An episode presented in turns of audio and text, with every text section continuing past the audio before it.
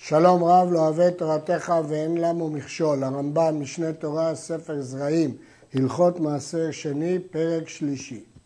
האוכל מעשר שני בטומאה, לוקה, שנאמר, ולא ביערתי ממנו בטמא. בין שהמעשר טמא והאוכל טהור, בין שהמעשר טהור והאוכל טמא. ובכן יש דין שמי שאוכל מעשר שני בטומאה, בין אם זה טומאת הגוף ובין אם המעשר טמא, למרות שהאוכל טהור, הוא לוקה. מניין לומדים את זה? הרמב"ם אומר שלומדים את זה מהפסוק ולא ויערתי ממנו וטמא. היכן נאמר הפסוק הזה? בספר דברים, בפרשת וידוי מעשר, המביא את המעשרות, מתוודה ואומר לא ביארתי ממנו בטמא. אבל לכאורה, מעיר הרמב"ן, שאין פה לשון לאו, לא תאכל ממנו בטמא, אלא לשון וידוי, הוא מתאר, הוא מספר שהוא לא ביאר ממנו בטמא. וכיצד אפשר ללמוד מלכות מהלאו הזה? ובאמת, הרמב"ן לא לומד מלכות מהלאו הזה, אלא מפסוק אחר, שכתוב בכלל הקודשים. כיוון שכתוב ולא יאכל מן הקודשים, על גבי נפש וטמא עד הערב, לומדים שגם מעשר שני בכלל קודשים, כיוון שיש בו קדושה. כך לומד הרמב"ן. אבל לכל הדעות לוקים על הלאו הזה של אכילה בטומאה, זה מפורש במשנה, והפסוק עליו יש מחלוקת. הרמב"ם לומד את זה מהפסוק של הווידוי, כפי שהוא מסביר בספר המצוות. שכיוון שהוא מתוודה שהוא לא אכל בטמא, אנחנו רואים פה לאו לא לאכול בטומאה, אבל הרמב"ן לומד את זה מפסוק אחר. והוא, יש תנאי מתי הוא לוקה, שיאכל אותו בירושלים קודם שיפדה, שאינו לוקה על אכילתו בטומאה, אלא במקום אכילתו. אבל אם אכלו בטומאה חוץ לירושלים, מקין אותו מכת מרדות. הדין הזה של אכילה בטומאה, שלוקים עליו, זה רק במקום שיש דין לאכול. במקום שיש דין לאכול, אז מי שאוכל אוכל טמא לוקה. אבל מחוץ לירושלים, אפילו שהמעשר שני נכנס לירושלים ויצא, ויש לאו, לא תוכל לאכול בשעריך. אבל לגבי דין טומאה, זה רק במקום האכילה. אבל מחוץ לירושלים, מקין אותו מכת מרדות מדי רבנן. צריך להזכיר שלאו דווקא אוכל, גם השותה דינו כאוכל.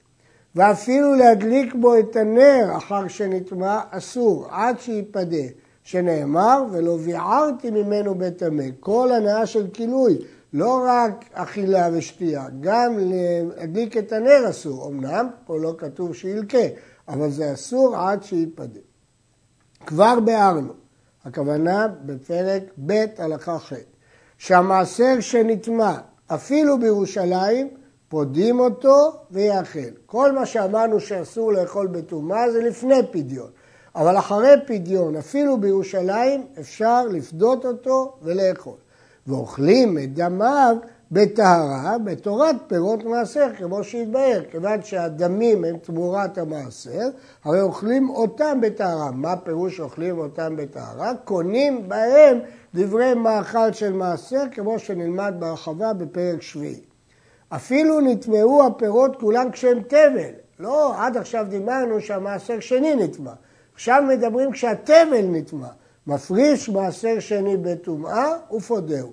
כיוון שיש דין הפרשה בכל מקרה, גם בטומאה, אבל אסור לאכול, ולכן הוא חייב לפדות אותו.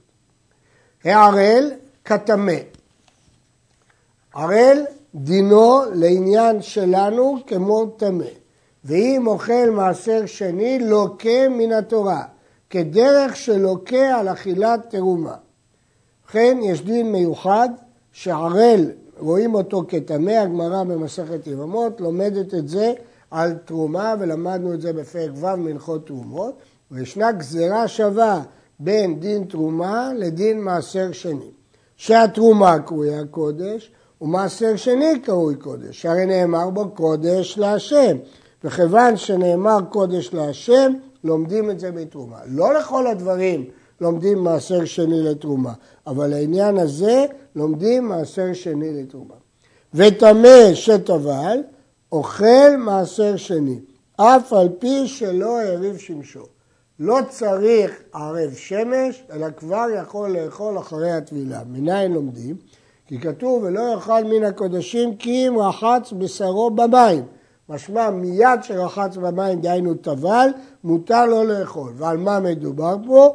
על קודשים, כלומר מעשר שני. למרות שכתוב קודשים, זה לא כל הקודשים. שאר הקודשים צריך ערב שמש, אפילו תרומה צריך ערב שמש. אבל הגמרא לומדת שגבי מעשר שני לא צריך ערב שמש, מיד אחרי טבילה, ברגע שהוא רחץ בשרו במים, מותר. האוכל מעשר שני באנינות של התורה, לא כן, שנאמר לא אכלתי בעוני ממנו. באותה פרשה של וידוי מעשרות שלמדנו מקודם ולא ביארתי ממנו בטמא, נאמר גם לא אכלתי בעוני ממנו, לא אכלתי באנינות. בהמשך נראה שאנינות זה יום המיטה והקבורה, נלמד בהרחבה לכמה. אנינות של תורה, בשעה שאדם אוכל, מעשר שני באנינות של תורה, הוא לוקה לפי הרמב"ם. למה? כי הרמב"ם למד את הפסוקים של וידוי מעשר כאילו הם לאווים. אז כמו שלא ביארתי ממנו בטמא, זה לאו שלוקים עליו, גם לא אכלתי בעוני ממנו, למרות שזה סיפור וידוי, רואים את זה כלאו, ולכן לוקים עליו. הרמב"ן, כפי שאמרנו כבר, חולק. ואומר שאלה אינם לאווים. אז לגבי טומאה הוא מצא לאו אחר והוא מסכים שלוקה, אבל לגבי אמינות, לא. כיוון שלא כתוב בשום מקום שלוקים על אנינות. הרמב"ם, כיוון שלמד את לא ביארתי ממנו בטמא על כליו שלוקים עליו, אז גם את אונן הוא לומד שלוקים עליו. זאת דעת הרמב"ם. הרמב"ם. אבל הרמב"ן בספר מצוות גדול סוברים שלא לוקים כלל על הלאו של אנינות. והוא, מתי לפי הרמב"ם לוקים על הלאו של אכילה באנינות? והוא שאוכל אותו במקום אכילתו בירושלים, כמו לגבי דין הטמא. אבל אם אכלו בחוץ, באנינות. או שאכלו בפנים באנינות של דבריהם, שרק מדי רבנן, כפי שנלמד בהמשך, מקין אותו מכת מנות. עכשיו הרמב"ם מפרש מהי האנינות של תורה ומהי האנינות של דבריהם. איזה הוא אונן? זה המתאבל על אחד מן הקרובים, שהוא חייב להתאבל עליהם. אם כן, הקרובים, אמו ואביו, בנו וביתו, אחיו ואחותו מאביו. הרמב"ם כותב בהלכות אבל, שמדבריהם שהתאבל האיש על אשתו הנשואה, וכן האישה על בעלה. ידוע כבר שרבים מקשים עליו, שמכמה גמרות משמע שזה מהתורה, אבל הרמב"ם פוסק שזה מדבריהם ויש לו ראיות גדולות, כפי שנלמד במקומו. בכל אופן, המתאבל על אחד הקרובים שהוא חייב להתאבל עליהם, וביום המיטה בלבד הוא אונן מן התורה. נזכיר, לא לטעות עם דיני אונן מדי רבנן שאנחנו מכירים אותם מהמשניות. פה מדובר על אנינות של תורה, לא על אונן שמי שמוטל עליו לקוברו, אלא על אונן של תורה. אונן של תורה זה המתאבל ביום המיטה, וללילה אונן מדבריהם.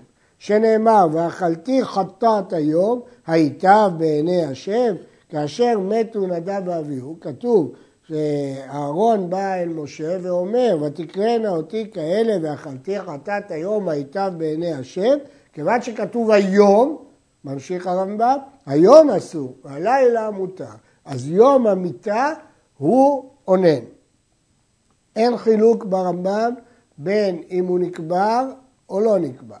נשתהה מת ימים רבים ואחר כך נקבר, כל אותם הימים שאחר יום המיטה, עם יום הקבורה, הוא אונן מדבריהם, ואין יום הקבורה תופס ללא. נסביר. ביום המיטה בכל מקרה הוא אונן מהתורה, בין אם הוא נקבר, בין אם הוא לא נקבר. בלילה שאחרי המיטה הוא אונן מדרבנן. ואם עדיין המת לא נקבר, כל הימים עד שהמת ייקבר הוא אונן מדבריהם. אבל אחרי כמה ימים כשהוא נקבר, בלילה כבר זה דרבנן. זה כבר אין אנינות, לא תופס לב.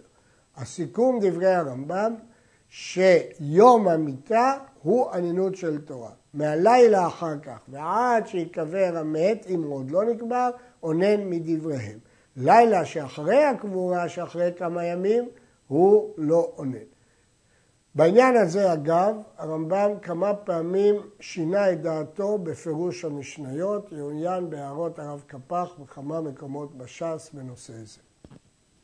ולא מעשר שני בלבד, אלא כל הקודשים כולם, אם אכלן באנינות של התורה, לוקה, ובאנינות דבריהן מכים אותו מכת מרדות.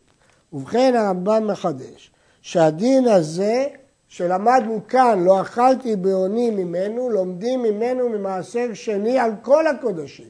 ולכן בכל הקודשים עונן מן התורה אלוקי, ומדבריהם מכת מרדות. כמובן שלפי הרמב"ן וספר מצוות גדול, שחלקו ואמרו שאי אפשר ללמוד לאו בווידוי מעשרות ולא לוקים על הנינות, אז ודאי שגם שאר הקודשים לא לוקים, כי אין מקור אחר לאיסור אכילת עונן בקודשים. אין, למרות שברור שאסור, כי רואים אצל אהרון, ואכלתי חטאת היום הייתה בעיני השם, אבל אין מלכות. אין נותנים פירות מעשר שני לעם הארץ, ולא פירות הנלקחות במעות מעשר, ולא מעות מעשר, מפני שהוא בחזקת טומאה. אם ניתן לו פירות של מעשר שני, הוא יאכל אותם כשהוא טמא. או אם ניתן לו מעות של מעשר שני, למדנו שהוא צריך לקנות בהם פירות ולאוכלם בטהרה, כמו מעשר שני, והרי הוא טמא. ומותר לאכול מעשר שני של דמאי בענינות, ולתנו לעם הארץ, והוא שיאכל כנגדו. כיוון שזה דמאי, הקלו לאכול מעשר שני בענינות כי הוא דמאי, ומותר לתת אותו לעם הארץ, כיוון שסוף סוף זה דמאי, בתנאי שיאכל כנגדו. כלומר, כמות מקבילה למה שהוא נותן, הוא יאכל, זה קנס מדברי חכמים, חומרה מדי רבנן. אין מפקידין מעשר שני אצל חבר, שמא ימות, ונמצא המעשר תחת יד בנו, עם הארץ, אבל מפקידין מעשר שני של דמאי אצל עם הארץ. מעשר שני לא מפקידים אפילו אצל חבר. מדוע? שמא ימות והוא יוריש את זה לבנו, ובנו הוא לא חבר, ואז הוא יבוא לאכול את זה בטומאה. מעניין שהרמב"ם, הראב"ד על ההלכה הזאת כותב, לא מצאתי דבר זה בשום מקום, ואין שום סמך לדבר, ואם הוא כלום אין לו ריח וטעם. הראב"ד אומר שהוא לא מצא את זה בשום מקום, ואין לו היגיון, ואין לו טעם, אלא במעות שהוא מפקיד אותם פיקדון ארוך. אחרי שהוא כותב את כל זה, כותב הרמב"ן, אחר כך מצאתי אותה בתוספתא דמעשר שני פרק ד' על החגים. לכן הרמב"ן בעצמו, שאמר שאין לזה מקור, מצא שזו תוספתא מפורשת, מפקידים מעשר שני של דמאי אצל חבר, של ודאי אצל עם הארץ, ובסוף כתוב, אבא חילפי אומר, חזרו לומר, אפילו חבר אין מפקידים אצלו, שאין אתה יודע מי עומד אחריו. כן, מפורש בתוספתא כדברי הרמב"ם, שלא מפקידים מעשר שני של ודאי אצל חבר, כיוון שאני לא יודע מי יהיה אחריו. בכל אופן הרעב"ד אומר, אולי מדובר בזמן ארוך ולא בפיקדון לזמן קצר, אבל התוספתא לא חילקה בין זמן ארוך לזמן קצר. גם החלק השני של הרמב"ם כתוב בתוספתא כגרסתנו, מפקידים מעשר שני של דמאי אצל עם הארץ, כיוון שזה דמאי לא גזרו בו. מעשר שני, אסור לאבד אפילו מיעוטו בדרכים.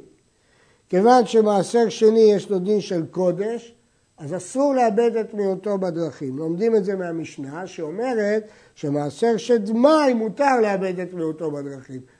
משמע שמעשר של ודאי, כיוון שהוא קודש, אסור לאבד את מיעוטו בדרכים. אלא מוליכו כלשהו, או מוליך דמיו לירושלים.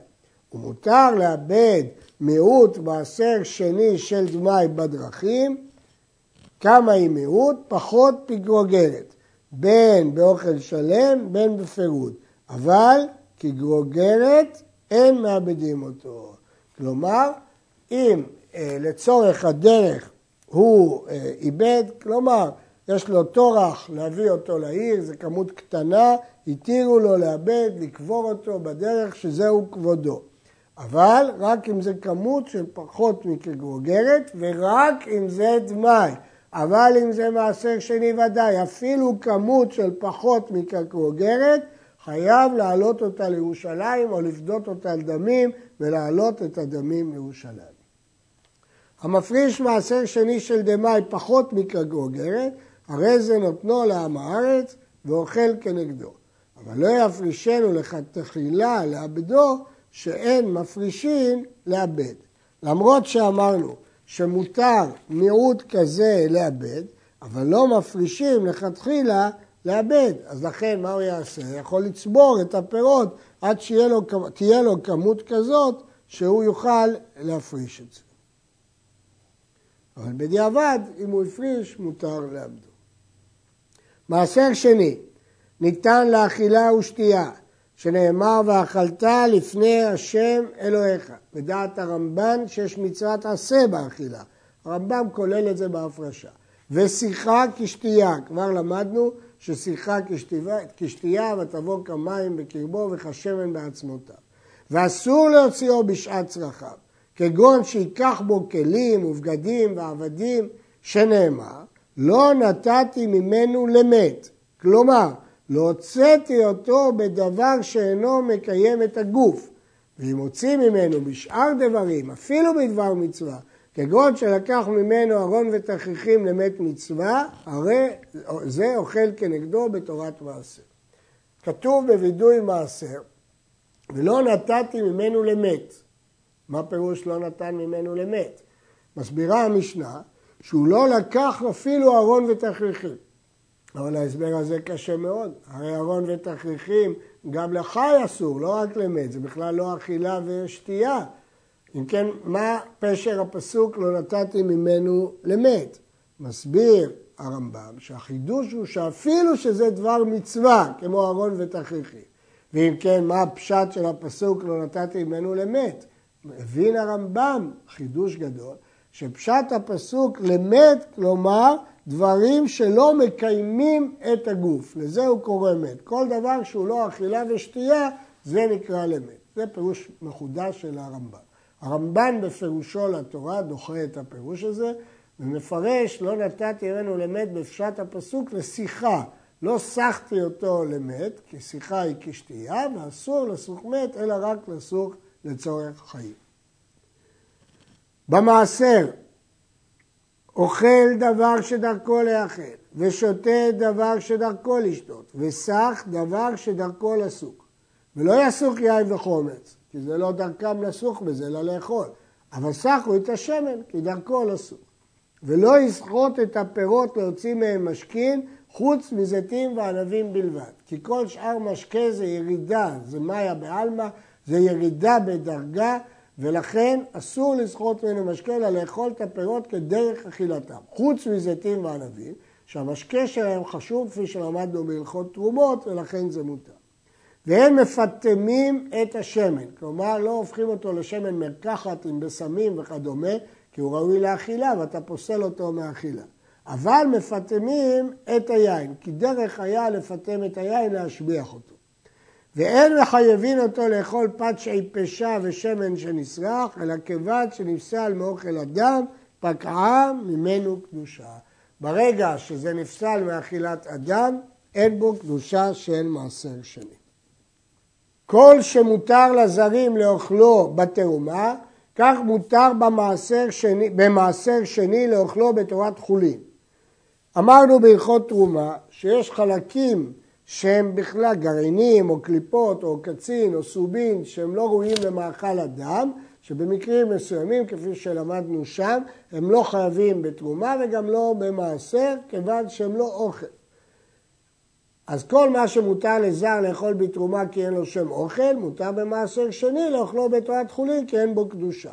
שמרים של מעשר שני, שנתן עליהם מים, ראשון, הרי זה אסור במעשר.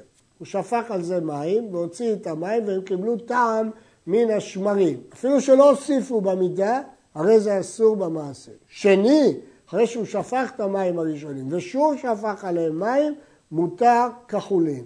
מדוע? כיוון שכבר אין בזה טעם, זה קיוע בעלמא, זה כבר לא טעם אה, ממשי.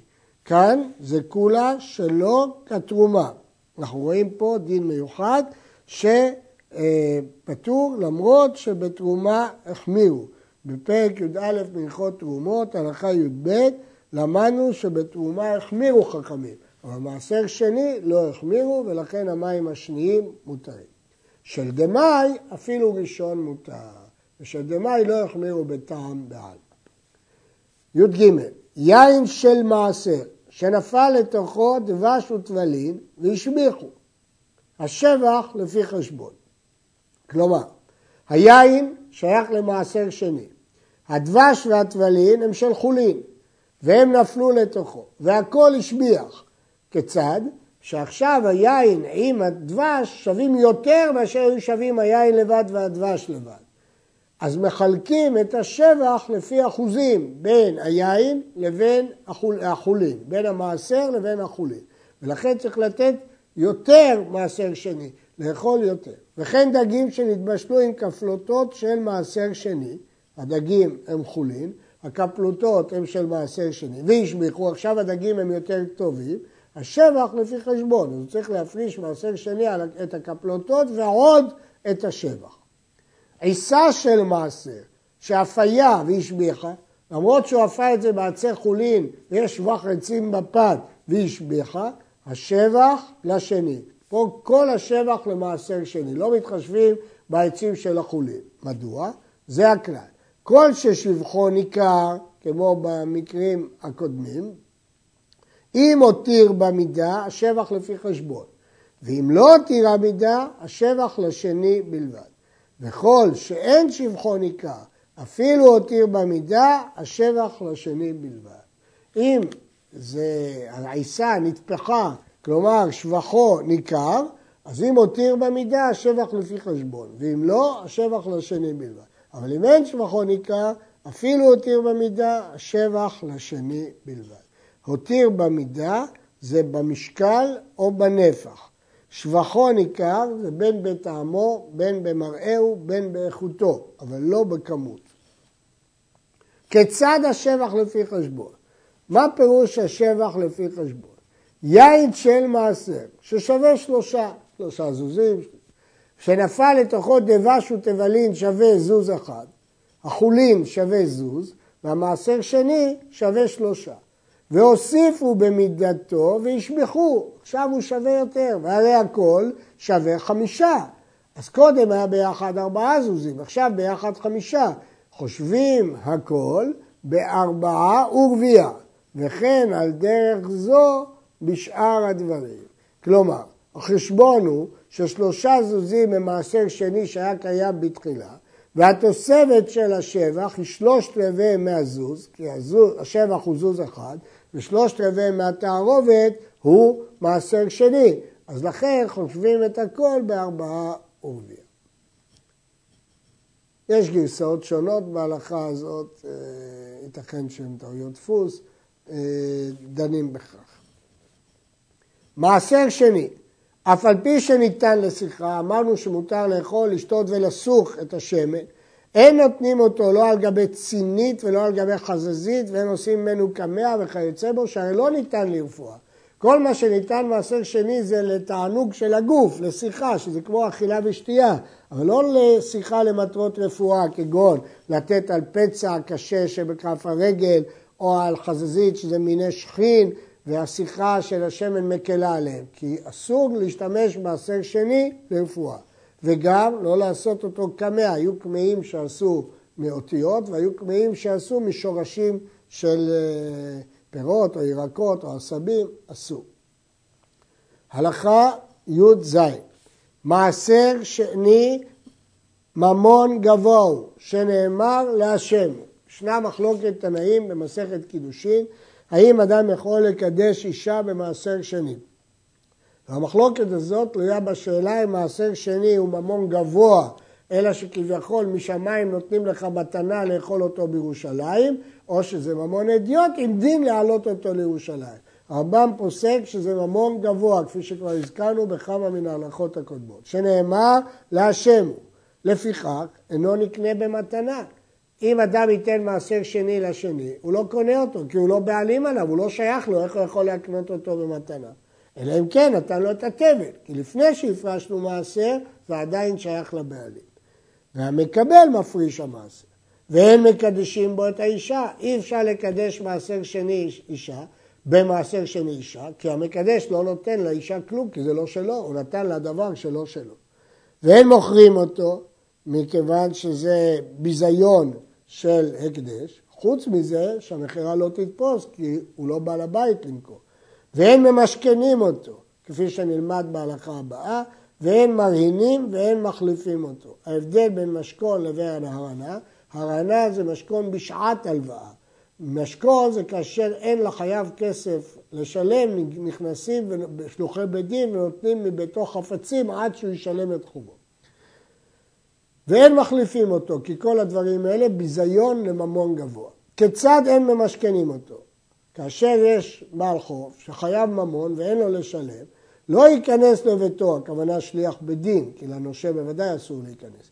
לא ייכנס לביתו וימשכננו מעשר שני שלו. אי אפשר לקחת בתור משכון ארגז פירות של מעשר שני. עבר ומשכן, מוציאים אותו מידו.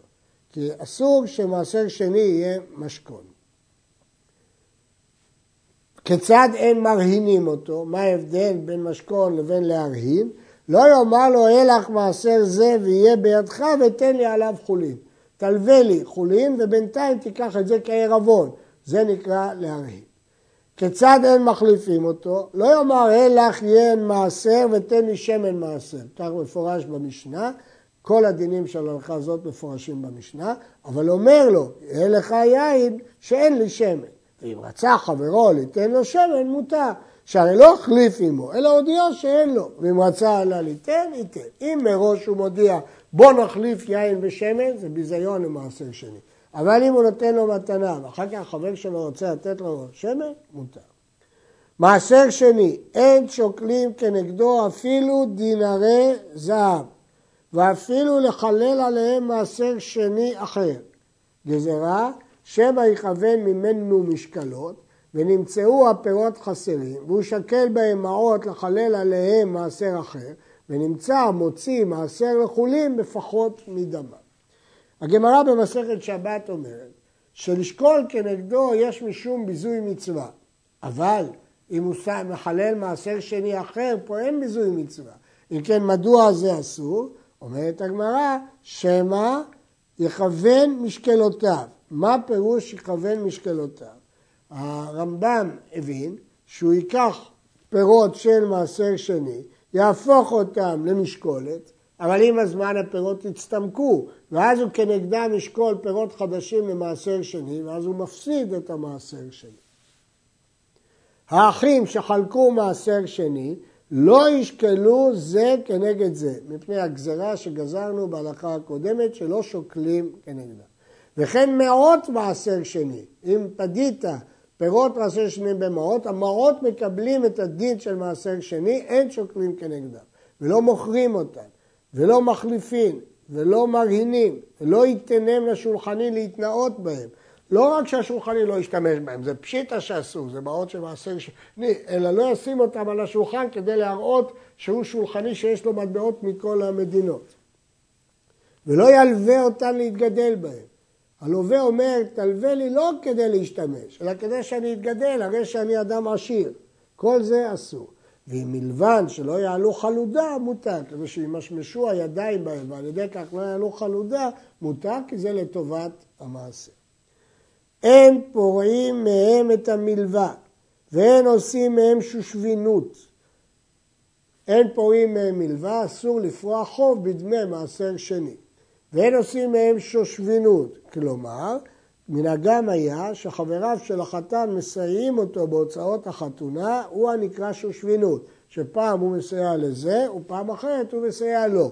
אז אם הוא פעם סייע לחתן אחד, זה כאילו מלווה, אז הוא לא יכול להשתמש בזה לשושבינות. והם משלמים להם תגמולים, כגון שחברו הזמין אותו והוא מזמין אותו כנגדו. שוב, זה כמו פורע חוב. ואין פוסקים מהם צדקה בבית הכנסת. כלומר, אם קובעים בבית הכנסת סכום של צדקה לכל אחד, זה בגדר פריעת חוב. ויש מפרשים שצדקה בבית הכנסת זה תרומה לצורך בית הכנסת. זה פירוש אחר, שזה לא מזון אלא פריעת חוב. אבל משלמים מהם דברים של גמילות חסדים, וצריך להודיע. אם זה חסד לא בתורת גמול, לא בתורת פריאת חוב ולא צדקה שפסקו אותה בבית הכנסת, אלא הוא גומר חסד ושולח פירות לחברו של מעשר שני בירושלים, יכול וצריך להודיע כדי שהשני ידע לאכול את זה בקדושת מעשר שני. לא יאמר אדם לחברו, רעל את הפירות האלו לירושלים ואתה נותן מהם חלקך. תמורת זה שאתה תעלה את הפירות לירושלים, תקבל מהם חלק. שנמצא זה כנותן שכר במעשר שני על אהבתו לירושלים.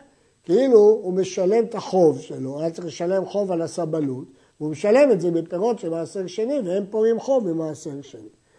אבל אומר לו, עליהם שנאכלה ושנשתם בירושלים. זה מין רמז כזה, אתה תעלה אותם, ביחד נאכל ונשתה. זה מותר, כי מותר להזמין חברים בירושלים לפירות מעשר שני.